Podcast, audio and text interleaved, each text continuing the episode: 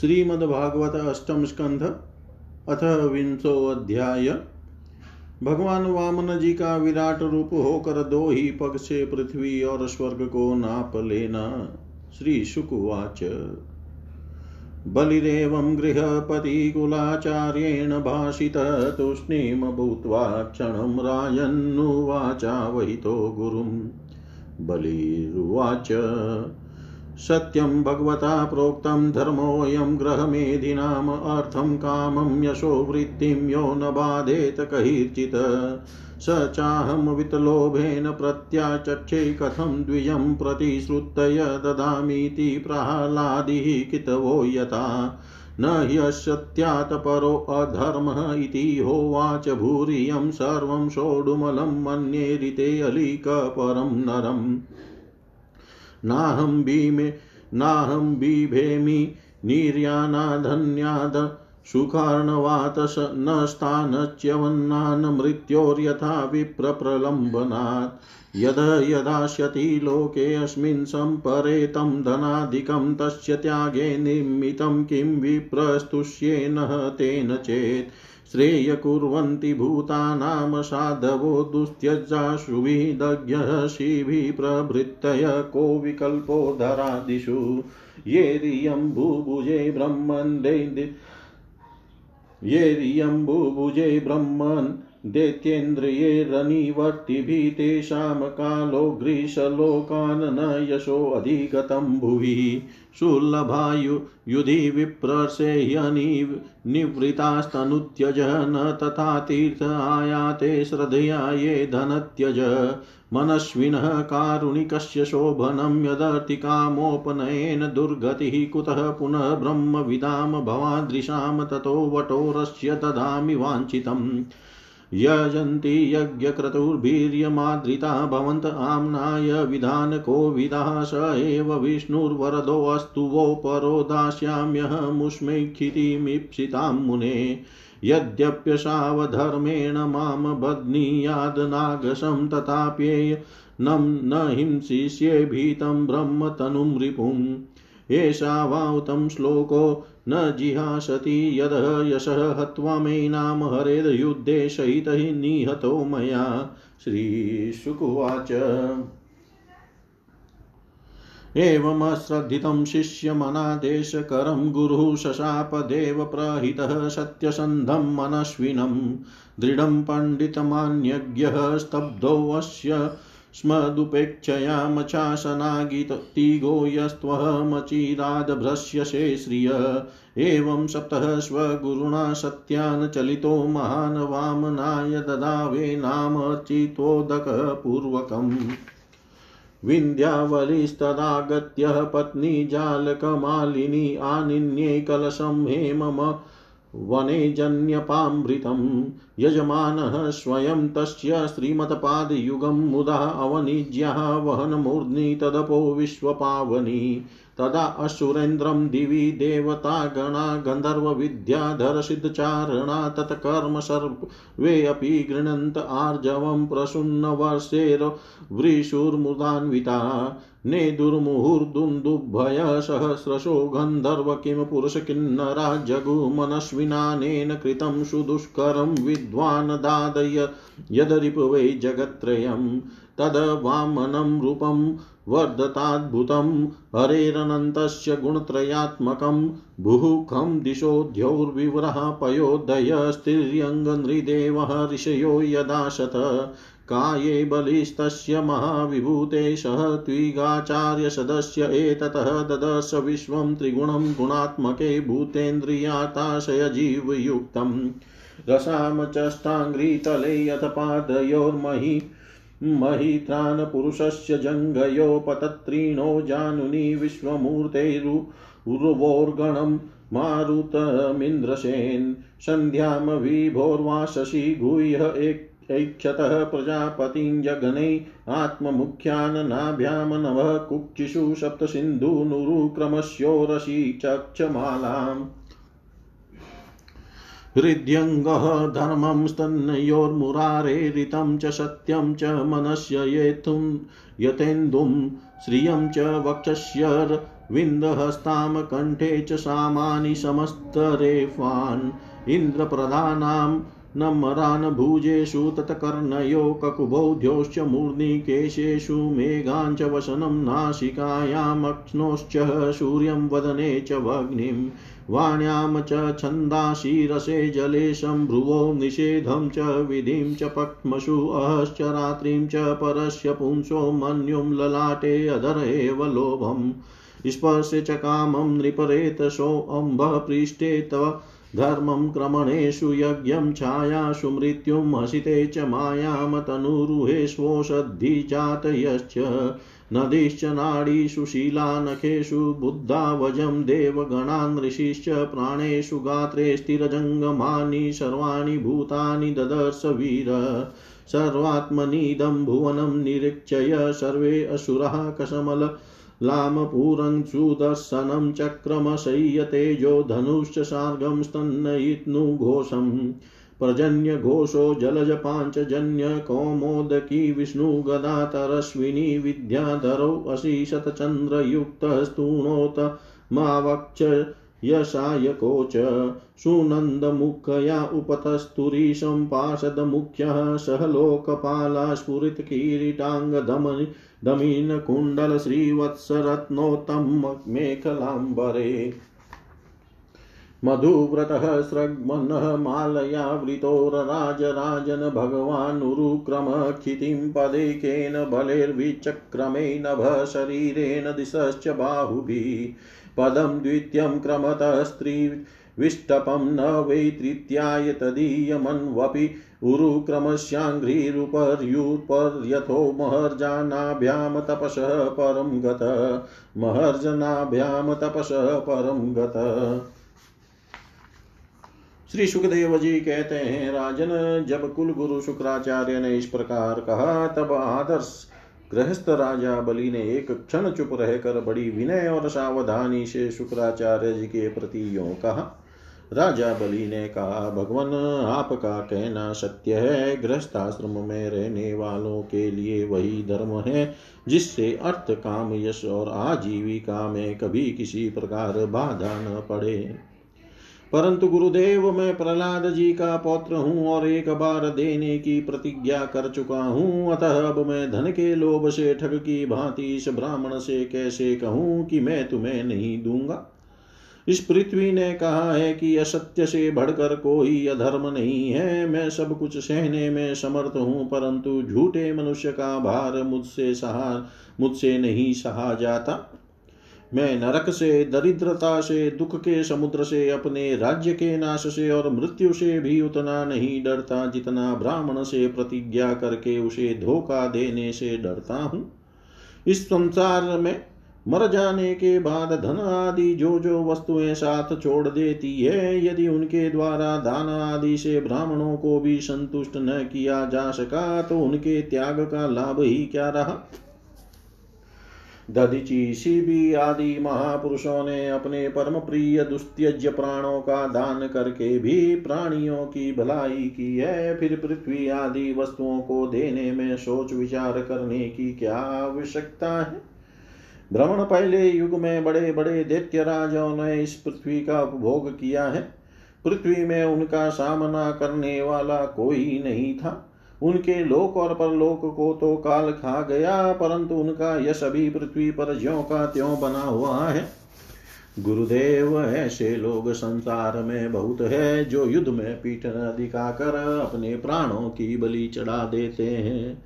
परंतु ऐसे लोग बहुत दुर्लभ है, जो सतपात्र के प्राप्त होने पर श्रद्धा के साथ धन का दान करे।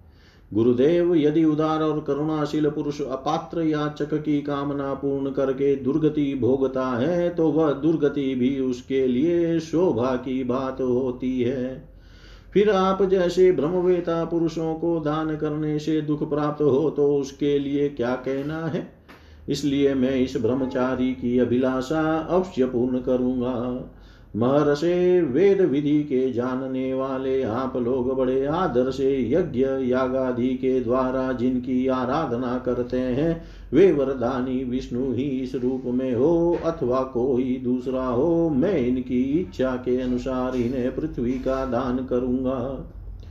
यदि मेरे अपराध न करने पर भी ये अधर्म से मुझे बाँध लेंगे, तब भी मैं इनका अनिष्ट नहीं चाहूँगा। क्योंकि मेरे शत्रु होने पर भी इन्होंने भयभीत होकर ब्राह्मण का शरीर धारण किया है। यदि ये पवित्र कीर्ति भगवान विष्णु ही है तो अपना यश नहीं खोना चाहेंगे, अपनी मांगी हुई वस्तु लेकर ही रहेंगे। मुझे युद्ध में मार कर भी पृथ्वी छीन सकते हैं, और यदि कदाचित ये कोई दूसरे ही है तो मेरे बाणों की चोट से सदा के लिए रणभूमि में सो जाएँगे।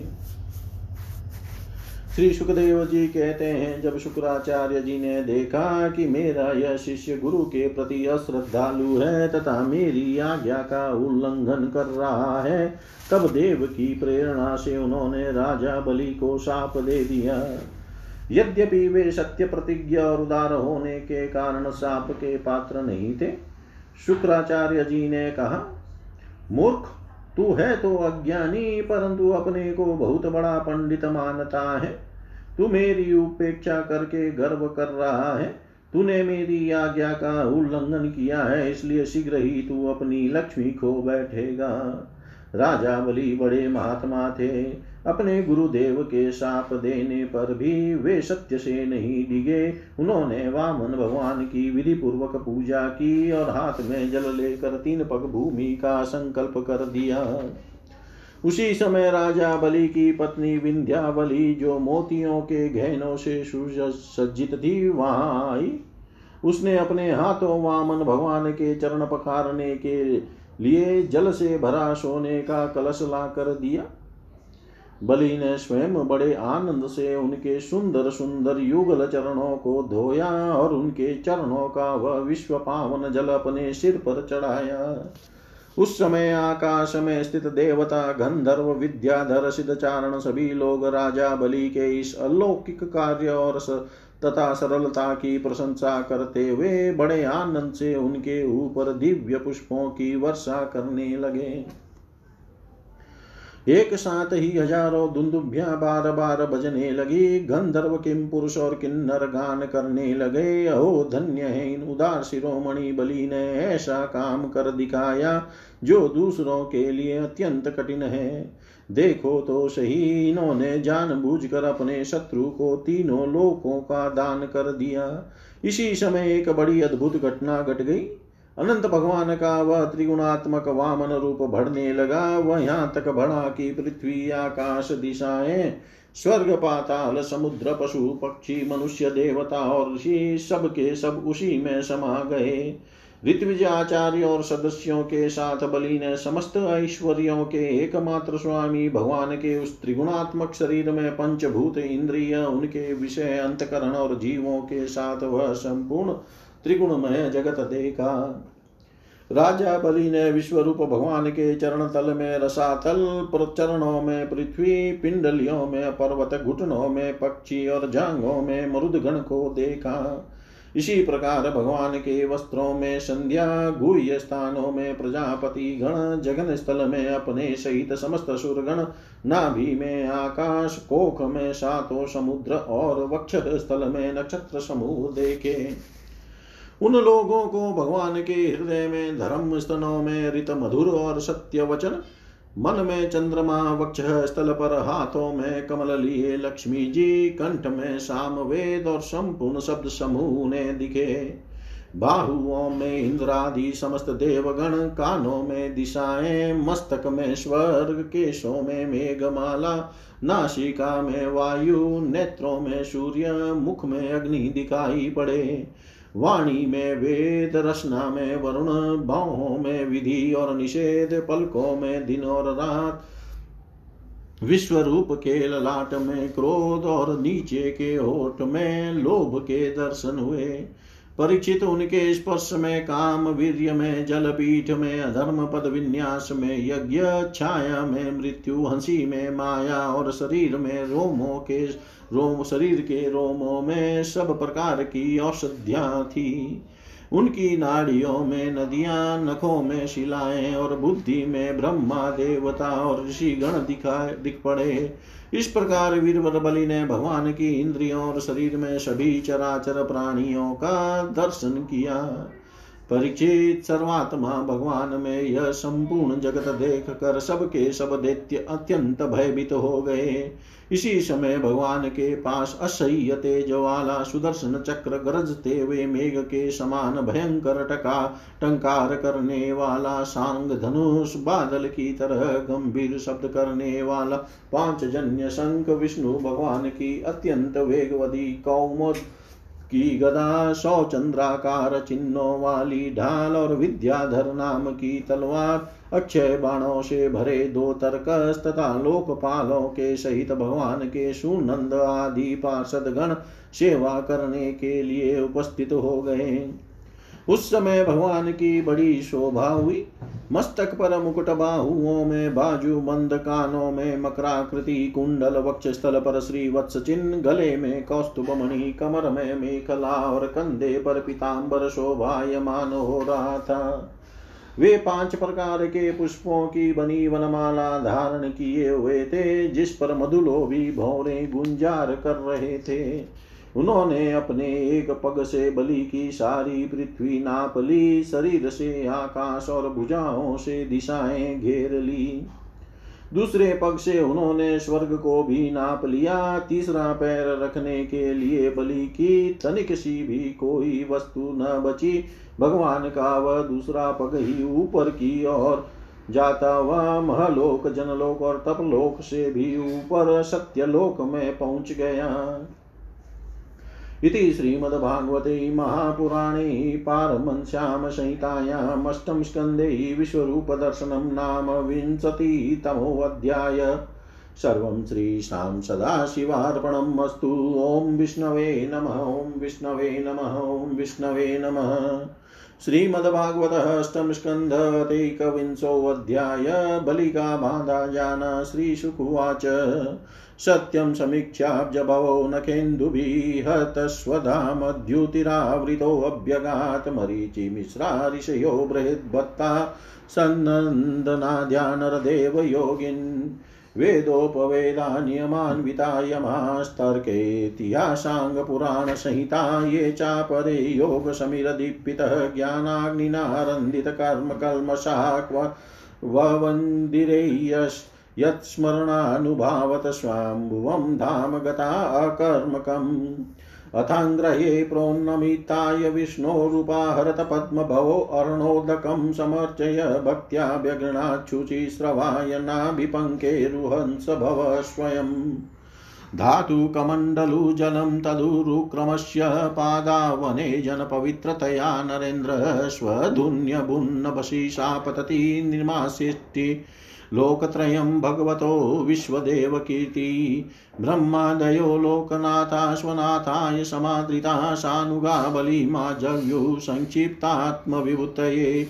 तोयै संहरणे स्त्रीभिर्द्रिव्यगन्धानुलेपने धूपैः दीपेशुरभिर्भिलाजाक्षतफलाङ्कुरैः स्तवनैर्जयशब्दैश्च तद्वीर्यमहिमाङ्किते नृत्यवादित्रगीतेश शङ्खदुन्दुभिनिष्वनै जाम्बवनानृक्षराजस्तु भैरिशब्दैर्मनोजव विजयं दिक्षु सर्वासु महोत्सवं घोषयत्।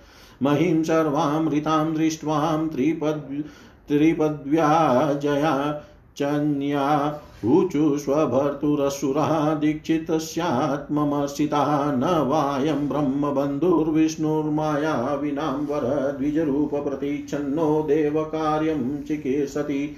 अनेन याचमनेन शत्रुणा वटुरूपिणा सर्वस्वं नो हृतं भर्तुन्यस्तदण्डस्य बहिर्षि। सत्यव्रतस्य सततं दीक्षितस्य विशेषतः नानृतं भाषितुं शक्यं भ्रमणस्य दयावत। तस्मादस्य वधो धर्मो भर्तुशुश्रूषणं च न इत्यायुधानि जगृहुर्बलेरनुचरासुरा ते सर्वै वामनं हन्तुं शूलपट्टिष्पाणय निच्छतो बले राजन् प्राद्रवन् जातमन्यव। तान् विद्रवतो दृष्ट्वा दितिजानिकपान् नृपः प्रस्यानुचरा विष्णो प्रत्यशे धनुदायुधा। नन्दसु नन्दोऽथ जयो विजय प्रबलो बलः कुमुदः कुमुदाक्षश्च विश्वक्षेणः पतत्रिराट्। जयन्तश्रुतदेवश्च पुष्पदन्तोऽथ सात्वतः सर्वे नागायुतप्राणाश्च मुन्ते जग्नुरासुरीम् हन्यमानान् श्वकान् दृष्ट्वा पुरुषानुचरैर्बली वारयामास शरं दो बधान् काव्यशापमनुस्मरन्। हे विप्रचिते, हे राहो, हे नेमे, श्रूयतां वच मा युध्यत निवर्तध्वं न न कालोऽयमर्थ कृत। यः प्रभु सर्वभूतानां सुखदुःखोपपत्तये तं नतिर्वतितुं दैत्या पौरुषेरीश्वर पुमान्। यो न, यो नो भवाय प्रागाशिदभवाय दिवोकशां य एव भवानद्य वर्तते तद्विपर्ययम् बलेन सचिवैर्बुद्धया दुर्गे मन्त्रौषधादिभिः सामादिभिरूपाये च कालं नात्येति वै जन। भवद्भिर्निर्जिता एते बहुशोऽनुचरा हरे देवेन देस्त एवाद्य युधि जित्वा नदन्ति न एतान् वयं विज्येष्यामो यदि देवं प्रसीदति तस्मात् कालं प्रतीक्षध्वं। यो नो अर्थत्वाय कल्पते श्रीशुकुवाच पत्युनिर्गदितं श्रुत्वा दैत्यदानवयुत्तपारसामनि वि विशुराजन् विष्णोपासदताडिता। अथ ताक्षर्यसुतो ज्ञात्वा विराटप्रभुचिकीर्षितं बबन्धवारुणे पाशेर्बलिं शौत्ये हनिकृतो। हाहाकारो महानाशीद्रोदस्यो सर्वतो दिशं गृह्यमाणे असुरपतो विष्णुना प्रभविष्णुना। तं बद्धवारुणे पाशेर्भगवानाः वामन नष्टश्रियं श्रियं स्थिरप्रज्ञमुदारयशसं नृप पदानि त्रीणि दत्तानि भूमेर्मह्यं त्वयाशुरद्वाभ्यां क्रान्ता मयि सर्वा तृतीयमुपकल्पय यावत् तपत्यशो गोवीर्यावन्दिदुषोडुभिः यावद्वर्षति पर्जन्यस्तावती भूरियं तव। पदेकेन मया क्रान्तो भूलोकखं दिशस्तनो स्वलोकस्तु द्वितीयेन पशु पश्यतस्ते स्वमात्मना प्रतिश्रुतमदातुस्ते निर्ये वासयिष्यते विषः त्वं निरयं तस्माद् गुरुणा चानुमोदित। वृथा मनोरथस्तस्य दूरे स्वर्गः पतत्यध प्रतिश्रुतस्यादानेन योऽर्थिनं विप्रलम्बते। विप्रलब्धो ददामीति त्वयाहं चाड्यमानिना तदव्यलिकफलं भुक्ष्व निरयं कतिचिदसमा तदव्यलीकफलं भुक्ष्व निरय कतिचित समा श्री सुखदेव जी कहते हैं, परीक्षित भगवान का चरण कमल सत्य लोक में पहुँच गया उसके नखचंद्र की छटा से सत्यलोक की आभा फीकी पड़ गई। स्वयं ब्रह्मा भी उसके प्रकाश में डूब से गए। उन्होंने मरिचि आदि ऋषियों, सननंदादि नैष्टिक ब्रह्मचारियों एवं बड़े बड़े योगियों के साथ भगवान के चरण कमल की अगवानी की। वेद उपनिषद नियम यम, तर्क इतिहास, वेदांग और पुराण संहिताएँ जो ब्रह्मलोक में मूर्तिमान होकर निवास करते हैं तथा जिन लोगों ने योग रूप वायु से ज्ञानाग्नि को प्रज्वलित करके कर्म मल को भस्म कर डाला है, वे महात्मा सबने भगवान के चरण की वंदना की, इसी चरण कमल के स्मरण की महिमा से ये सब कर्म के द्वारा प्राप्त न होने योग्य ब्रह्मा जी के धाम में पहुँचे हैं। भगवान ब्रह्मा की कीर्ति बड़ी पवित्र है। वे विष्णु भगवान के नाभि कमल से उत्पन्न हुए हैं। अगवानी करने के बाद उन्होंने स्वयं विश्व रूप भगवान के ऊपर उठे हुए चरण का अर्घ्यपाद्य से पूजन किया, प्रक्षालन किया, पूजा करके बड़े प्रेम और भक्ति से उन्होंने भगवान की स्तुति की। परिचित ब्रह्मा के कमंडलु का वही जल विश्व रूप भगवान के पाव पखारने से पवित्र होने के कारण उन गंगा जी के रूप में परिणत हो गया, जो आकाश मार्ग से पृथ्वी पर गिरकर तीनों लोकों को पवित्र करती है। ये गंगा जी क्या है? भगवान की मूर्तिमान उज्जवल कीर्ति। जब भगवान ने अपने स्वरूप को कुछ छोटा कर लिया, अपनी विभूतियों को कुछ समेट लिया, तब ब्रह्मा आदि लोकपालों ने अपने अनुचरों के साथ बड़े आदर भाव से अपने स्वामी भगवान को अनेकों प्रकार की भेंट समर्पित की। उन लोगों ने जल उपहार, माला, दिव्य गंधों से भरे अंगराग सुगंधित धूप, दीप, खील, अक्षत फल, अंकुर, भगवान की महिमा और प्रभाव से युक्त स्तोत्र, जय घोष, नृत्य, बाजे, गाजे, गान एवं शंख और दुंदुभी के शब्दों से भगवान की आराधना की। उस समय रिक्षराज जाम्बवान मन के समान वेग से दौड़कर सब दिशाओं में भेरी बजा बजा कर भगवान की मंगलमय विजय की घोषणा कर आए। दैत्यों ने देखा कि वामन जी ने तीन पग पृथ्वी मांगने के बहाने सारी पृथ्वी ही छीन ली। तब वे सोचने लगे कि हमारे स्वामी बलि इस समय यज्ञ में दीक्षित हैं। वे तो कुछ कहेंगे नहीं, इसलिए बहुत चिढ़कर वे आपस में कहने लगे। अरे यह ब्राह्मण नहीं है, यह सबसे बड़ा मायावी विष्णु है। ब्राह्मण के रूप में छिपकर यह देवताओं का काम बनाना चाहता है। जब हमारे स्वामी यज्ञ में दीक्षित होकर किसी को किसी प्रकार का दंड देने के लिए उपरत हो गए हैं, तब इस शत्रु ने ब्रह्मचारी का वेश बनाकर पहले तो याचना की और पीछे हमारा सर्वस्व हरण कर लिया। यो तो हमारे स्वामी सदा ही सत्यनिष्ठ है, परंतु यज्ञ में दीक्षित होने पर वे इस बात का विशेष ध्यान रखते हैं। वे ब्राह्मणों के बड़े भक्त हैं तथा उनके हृदय में दया भी बहुत है, इसलिए वे कभी झूठ नहीं बोल सकते। ऐसी ऐसी अवस्था में हम लोगों का यही धर्म है कि शत्रु को मार डालें, इससे हमारे स्वामी बलि की सेवा भी होती है। यो सोच कर राजा बलि के अनुचर असुरों ने अपने अपने हथियार उठा लिए। परीक्षित राजा बलि की इच्छा न होने पर भी वे सब बड़े क्रोध से शुल पट्टी आदि ले लेकर वामन भगवान को मारने के लिए टूट पड़े। परीक्षित जब विष्णु भगवान के पार्षदों ने देखा कि दैत्यों के सेनापति आक्रमण करने के लिए दौड़े आ रहे हैं, तब उन्होंने हंसकर अपने अपने शस्त्र उठा लिए और उन्हें रोक दिया। नंद सुनंद जय विजय प्रबल बल कुमुद कुमुदाक्ष विश्वक्षेन गरुड़ जयंत श्रुत देव पुष्पदंत और सात्वत, ये सभी भगवान के पार्षद दस दस हज़ार हाथियों का बल रखते हैं। वे असुरों की सेना का संहार करने लगे। जब राजा बलि ने देखा कि भगवान के पार्षद मेरे सैनिकों को मार रहे हैं और वे भी क्रोध में भरकर उनसे लड़ने के लिए तैयार हो रहे हैं तो उन्होंने शुक्राचार्य के शाप का स्मरण करके उन्हें युद्ध करने से रोक दिया। उन्होंने विप्रचिति राहु नेमी आदि दैत्य को संबोधित करके कहा, भाइयों, मेरी बात सुनो, लड़ो मत, वापस लौट जाओ। यह समय हमारे कार्य के अनुकूल नहीं है। दैत्यो, जो काल समस्त प्राणियों को सुख और दुख देने का सामर्थ्य रखता है, उसे यदि कोई पुरुष चाहे कि मैं अपने प्रयत्नों से दबा दू तो यह उसकी शक्ति से बाहर है। जो पहले हमारी उन्नति और देवताओं की अवनति के कारण हुए थे, वही काल भगवान अब उनकी उन्नति और हमारी अवनति के कारण हो रहे हैं।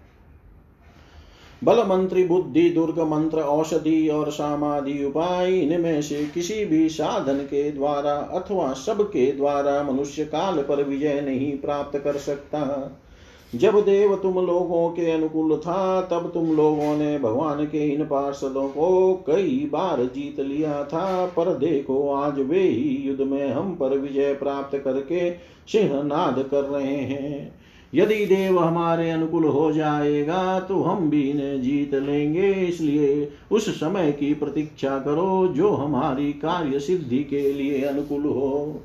श्री सुखदेव जी कहते हैं परीक्षित अपने स्वामी बलि की बात सुनकर भगवान के पार्षदों से हारे हुए दानव और दैत्य सेनापति रसातल में चले गए। उनके जाने के बाद भगवान के हृदय की बात जानकर पक्षीराज गरुड़ ने वरुण के पासों से बलि को बाँध दिया। उस दिन उनके अश्वमेध यज्ञ में सोमपान होने वाला था। जब सर्वशक्तिमान भगवान विष्णु ने बलि को इस प्रकार बंधवा दिया, तब पृथ्वी, आकाश और समस्त दिशाओं में लोग हाय हाय करने लगे। यद्यपि बलि वरुण के पासों से बंधे हुए थे, उनकी संपत्ति भी उनके हाथों से निकल गई थी, फिर भी उनकी बुद्धि निश्चयात्मक थी और सब लोग उनके उदार यश का गान कर रहे थे। परीक्षित, उस समय भगवान ने बलि से कहा, सुर तुमने मुझे पृथ्वी के तीन पग दिए थे, दो पग में तो मैंने सारी त्रिलोकी नाप ली। अब तीसरा पग पूरा करो। जहाँ तक सूर्य की गर्मी पहुँचती है, जहाँ तक नक्षत्रों और चंद्रमा की किरणें पहुँचती है, और जहाँ तक बादल जाकर बरसते हैं, वहाँ तक की सारी पृथ्वी तुम्हारे अधिकार में थी। तुम्हारे देखते ही देखते मैंने अपने एक पैर से भूलोक, शरीर से आकाश और दिशाएँ एवं दूसरे पैर से स्वलोक नाप लिया। इस प्रकार तुम्हारा सब कुछ मेरा हो चुका है। फिर भी तुमने जो प्रतिज्ञा की थी, उसे पूरा न कर सकने के कारण अब तुम्हें नरक में रहना पड़ेगा। तुम्हारे गुरु की तो इस विषय में सम्मति है ही। अब जाओ, तुम नरक में प्रवेश करो। जो याचक को देने की प्रतिज्ञा करके मुकर जाता है और इस प्रकार उसे धोखा देता है, उसके सारे मनोरथ व्यर्थ होते हैं। स्वर्ग की बात तो दूर रही, उसे नरक में गिरना पड़ता है। तुम्हें इस बात का घमंड था कि मैं बड़ा धनी हूँ। तुमने मुझसे दूँगा, ऐसी प्रतिज्ञा करके फिर धोखा दे दिया। अब तुम कुछ वर्षों तक इस झूठ का फल नरक भोगो। इति श्रीमद्भागवते महापुराणे पारमहंस्यां संहितायामष्टम स्कन्धे वामन प्रादुर्भावे बलिनिग्रहो नामेकविंशोऽध्यायः सर्वं श्रीशां सदाशिवार्पणम् अस्तु। ॐ विष्णवे नमः, ॐ विष्णवे नमः, ॐ विष्णवे नमः। श्रीमद्भागवत अष्टम स्कंद द्वांशो अध्याय बलि के द्वारा भगवान की स्तुति और भगवान का उस पर प्रसन्न होना श्री शुकवाच एवं विप्रकृतो राजन बलि भगवतासुर भिद्यमानोऽप्यभिन्नात्मा प्रत्याह विक्लवं वच। बलिरुवाच, यद्युतं श्लोकभवानममेरितं वचो व्यलीकं सुरवर्यमन्यते करोम्य ऋतं करोम्यर्तं तन भवेत् प्रलम्बनं पदं तृतीयं कुरु शेष्णिमे निजम्। बिभेमि बिभेमि चाहं नाहं निर्यात पदच्युतो न पाशबन्धाद् व्यसनात् दुरत्यात् नैवात् कृत्राद् भवतो विनिग्रहात् साधुवादाद् वृषमुद्विजे यथा। पुंसां श्लाघ्यतमं मन्ये दण्डमहतर्म मार्पितं यं न माता पिता भ्राता सुहृदश्चादि सन्ति त्वं नूनमसुराणां न पारोक्ष्य परमो गुरु यो नो अनेकमद्दान्धानां बिभ्रंशं चक्षुरादिश। यस्मिन् वैरानुबन्धेन रूढेन विबुधेतरा बहवो लेबिरे सिद्धिं यामुहे कान्तयोगिनः। तेनाहं निगृहीतोऽस्मि, भवता भूरि कर्मणा, बधश्च वारुणे पाशेर्नातिव्रीडेन च व्यथे पितामहो मे भवदीयसम्मतः, प्रह्लाद आविष्कृतसाधुवाद भवद्विपक्षेण विचित्रवैशसं सम्प्रापितस्त्वत्परं स्वपित्रा। किमात्ममानेन जहाति यो अनन्त किं रिक्तहारेष्वजनाख्यदस्युभिः किं जायया संसृति हेतुभूतया मत्रयस्य गेये किमिहायुषु व्यय। इत्थं स निश्चित्य पितामहो महान्नगाधबोधो भवत्पादपद्मं ध्रुवं प्रपेदेहि अकुतो भयं। जनादभीतस्वपक्षक्षपणस्य सत्तम्। अताहमप्यात्मरि पोस्तवान्तिकं देवेन नितः प्रशम्भं त्याजितः श्री इदं कृतान्तान्तिकवर्ति जीवितं यया ध्रुवं स्तब्धमति न बुध्यते। श्रीशुकुवाच, तस्येतं भाषमासमाणस्य प्रह्लादो भगवत्प्रिय, आजगाम कुरु श्रेष्ठ राकापतिरिवोतित तमिन्द्रसेन स्वपितामहं श्रिया विराजमानं नलिनायते क्षणं प्रांशुं विसङ्गाम्बरमञ्जन प्रलंब प्रलम्बबाहुं सुभगं समेक्षत। तस्मै बलिवारुणपाशयन्त्रितः समरणं नोपजहाद पूर्ववतः न नाम मुद्ना श्रुति श्रुविलोललोचन सव्रीडिनीचन्मुखो बभूवः। स तत्र हासिनमुदीक्षय शतपतिं सुनन्दनन्द्याधनुर्गेरुपासितम् उपेत्य भूमौ शिरसा महामनान् नाम मूर्ध्ना पुलकाश्रुविक्लव प्रह्लादुवाच तव्येव दत्तं पदमेन्द्रमूर्जितं हतं तदेवाद्य तदेव शोभनं मन्ये महानश्च कृतो हि अनुग्रहो बिभ्रंसितो यच्छ्रियात्ममोहनात् यया हि विद्वानपि मूयते यतस्ततः को विचष्टे गतिमात्मनो यथा तस्मै नमस्ते जगदीश्वराय वै नारायणाखिललोकसाक्षिणे। श्रीशुकुवाच तस्यानुशृण्वतो राजन् प्रह्लादस्य कृताञ्जले हिरण्यगर्भो भगवानुवाच मधुसूदनम् बधं वीक्षय पतिं साधवी तत्पत्नीं भयविह्वला प्राञ्जलि प्रणतोपेन्द्रं भवाशे वाङ्मुखी नृप।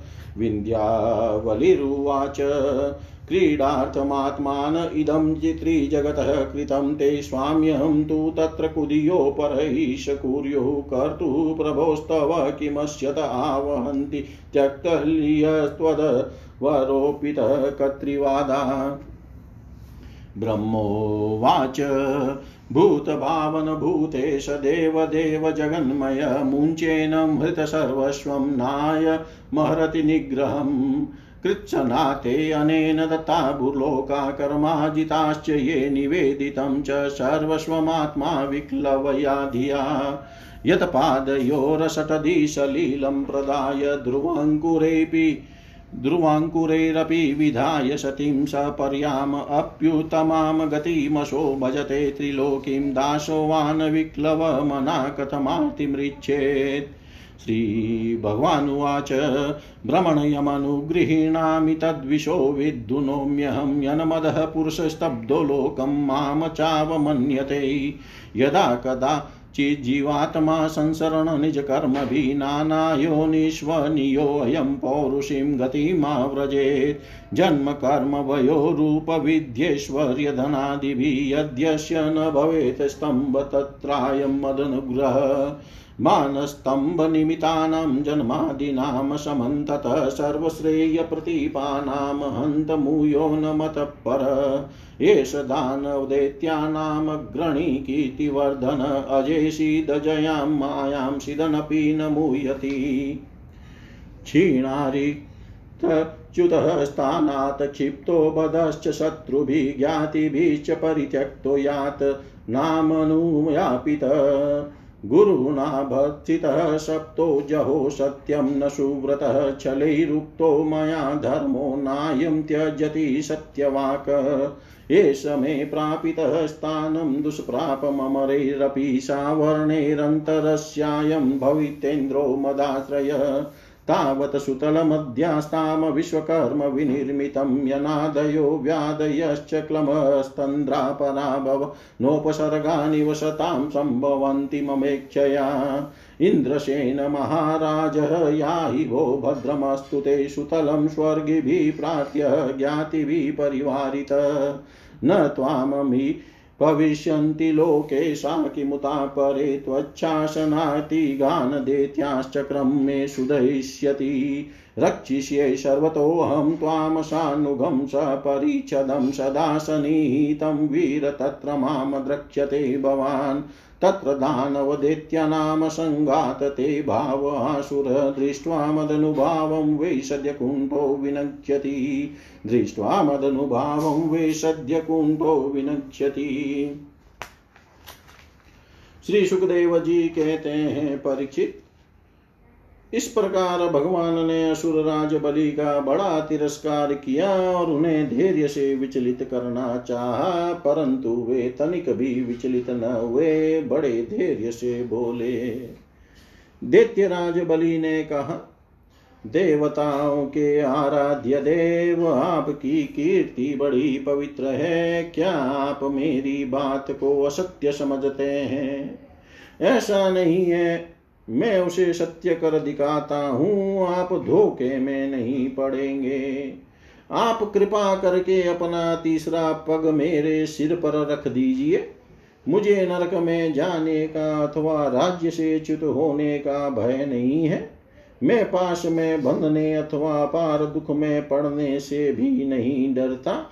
मेरे पास फूटी कौड़ी भी न रहे, अथवा आप मुझे घोर दंड दें, यह भी मेरे भय का कारण नहीं है।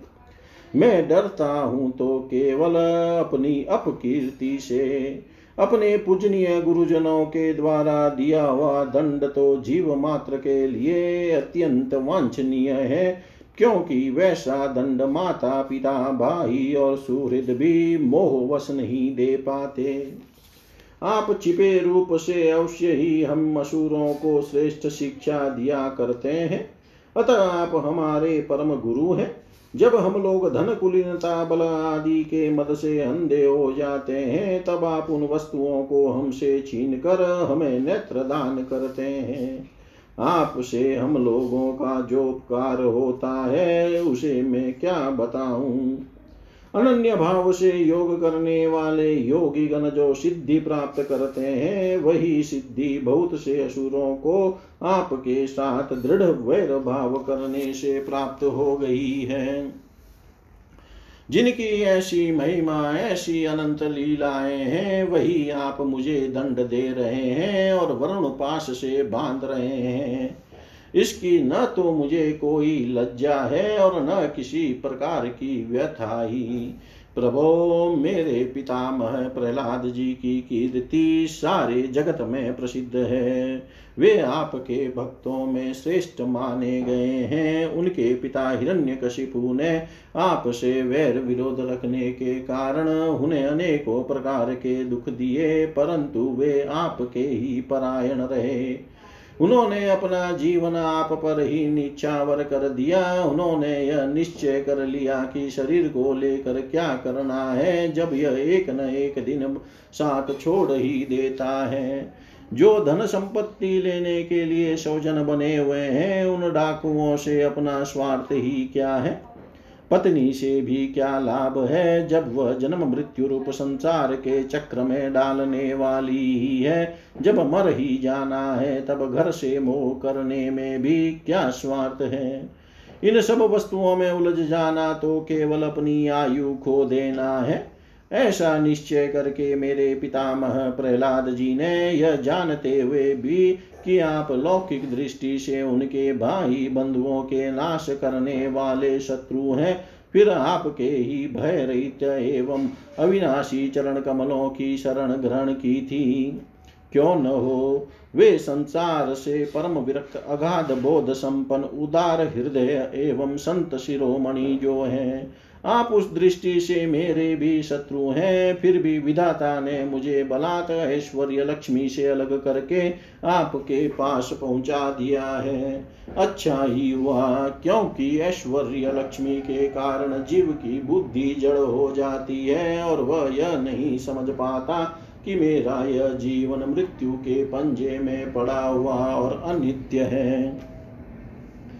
श्री सुखदेव जी कहते हैं, परीक्षित राजा बलि इस प्रकार कह ही रहे थे कि उदय होते हुए चंद्रमा के समान भगवान के प्रेम पात्र प्रहलाद जी वहाँ पहुँचे। राजा बलि ने देखा कि मेरे पितामह बड़े श्री संपन्न हैं, कमल के समान कोमल नेत्र है, लंबी लंबी भुजाएँ हैं, सुंदर ऊँचे और श्यामल शरीर पर पिताम्बर धारण किए हुए हैं। बलि इस समय वरुणपाश में बंधे हुए थे, इसलिए प्रहलाद जी के आने पर जैसे पहले वे उनकी पूजा किया करते थे, उस प्रकार न कर सके। उनके नेत्र आंसुओं से चंचल हो उठे, लज्जा के मारे मुँह नीचा हो गया। उन्होंने केवल सिर झुकाकर उन्हें नमस्कार किया। प्रहलाद जी ने देखा कि भक्त वत्सल भगवान वहीं विराजमान है और सुनंदन नंद आदि पार्षद उनकी सेवा कर रहे हैं।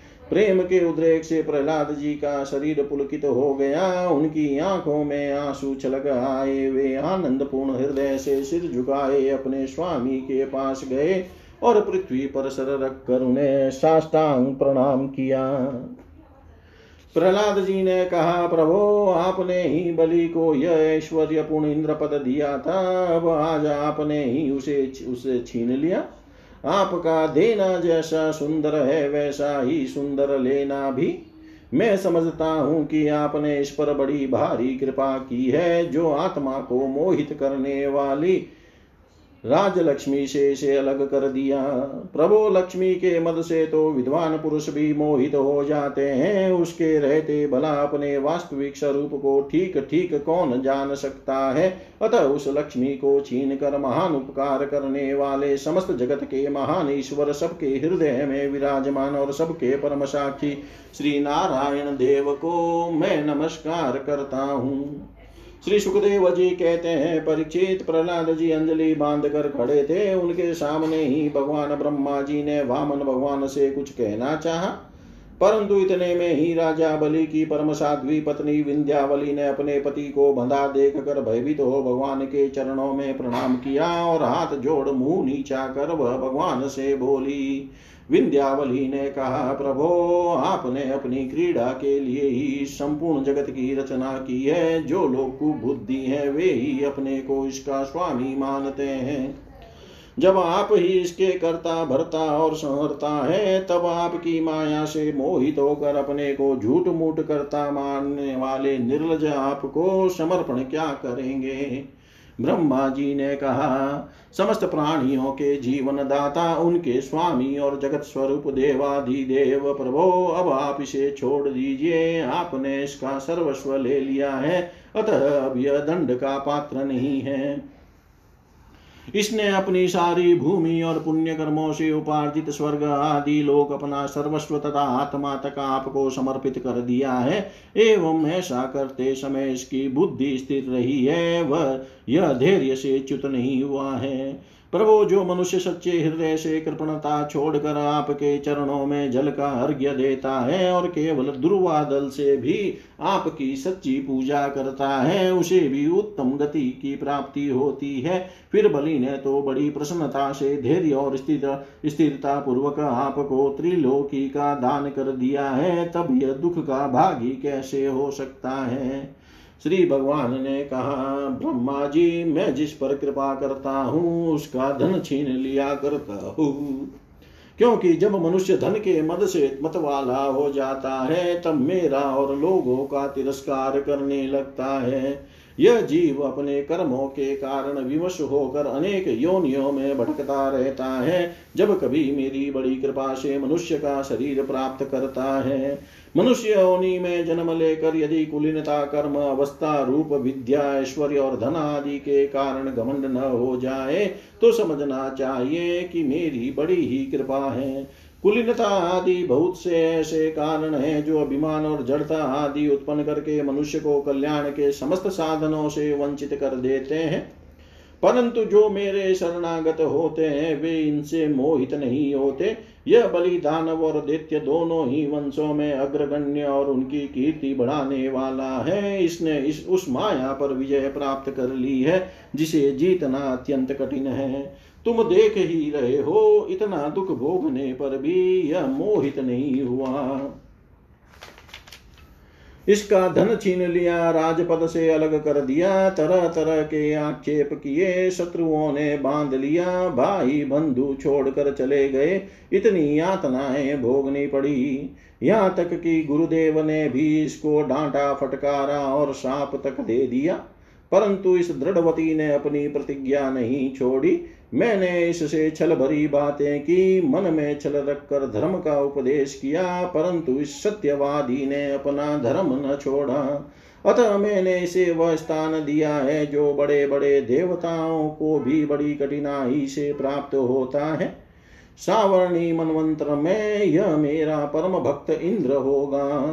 तब तक यह विश्वकर्मा के बनाए हुए सूतल लोक में रहे। वहाँ रहने वाले लोग मेरी कृपा दृष्टि का अनुभव करते हैं। इसलिए उन्हें शारीरिक अथवा मानसिक रोग, थकावट, तंद्रा, बाहरी या भीतरी शत्रुओं से पराजय और किसी प्रकार के विघ्नों का सामना नहीं करना पड़ता।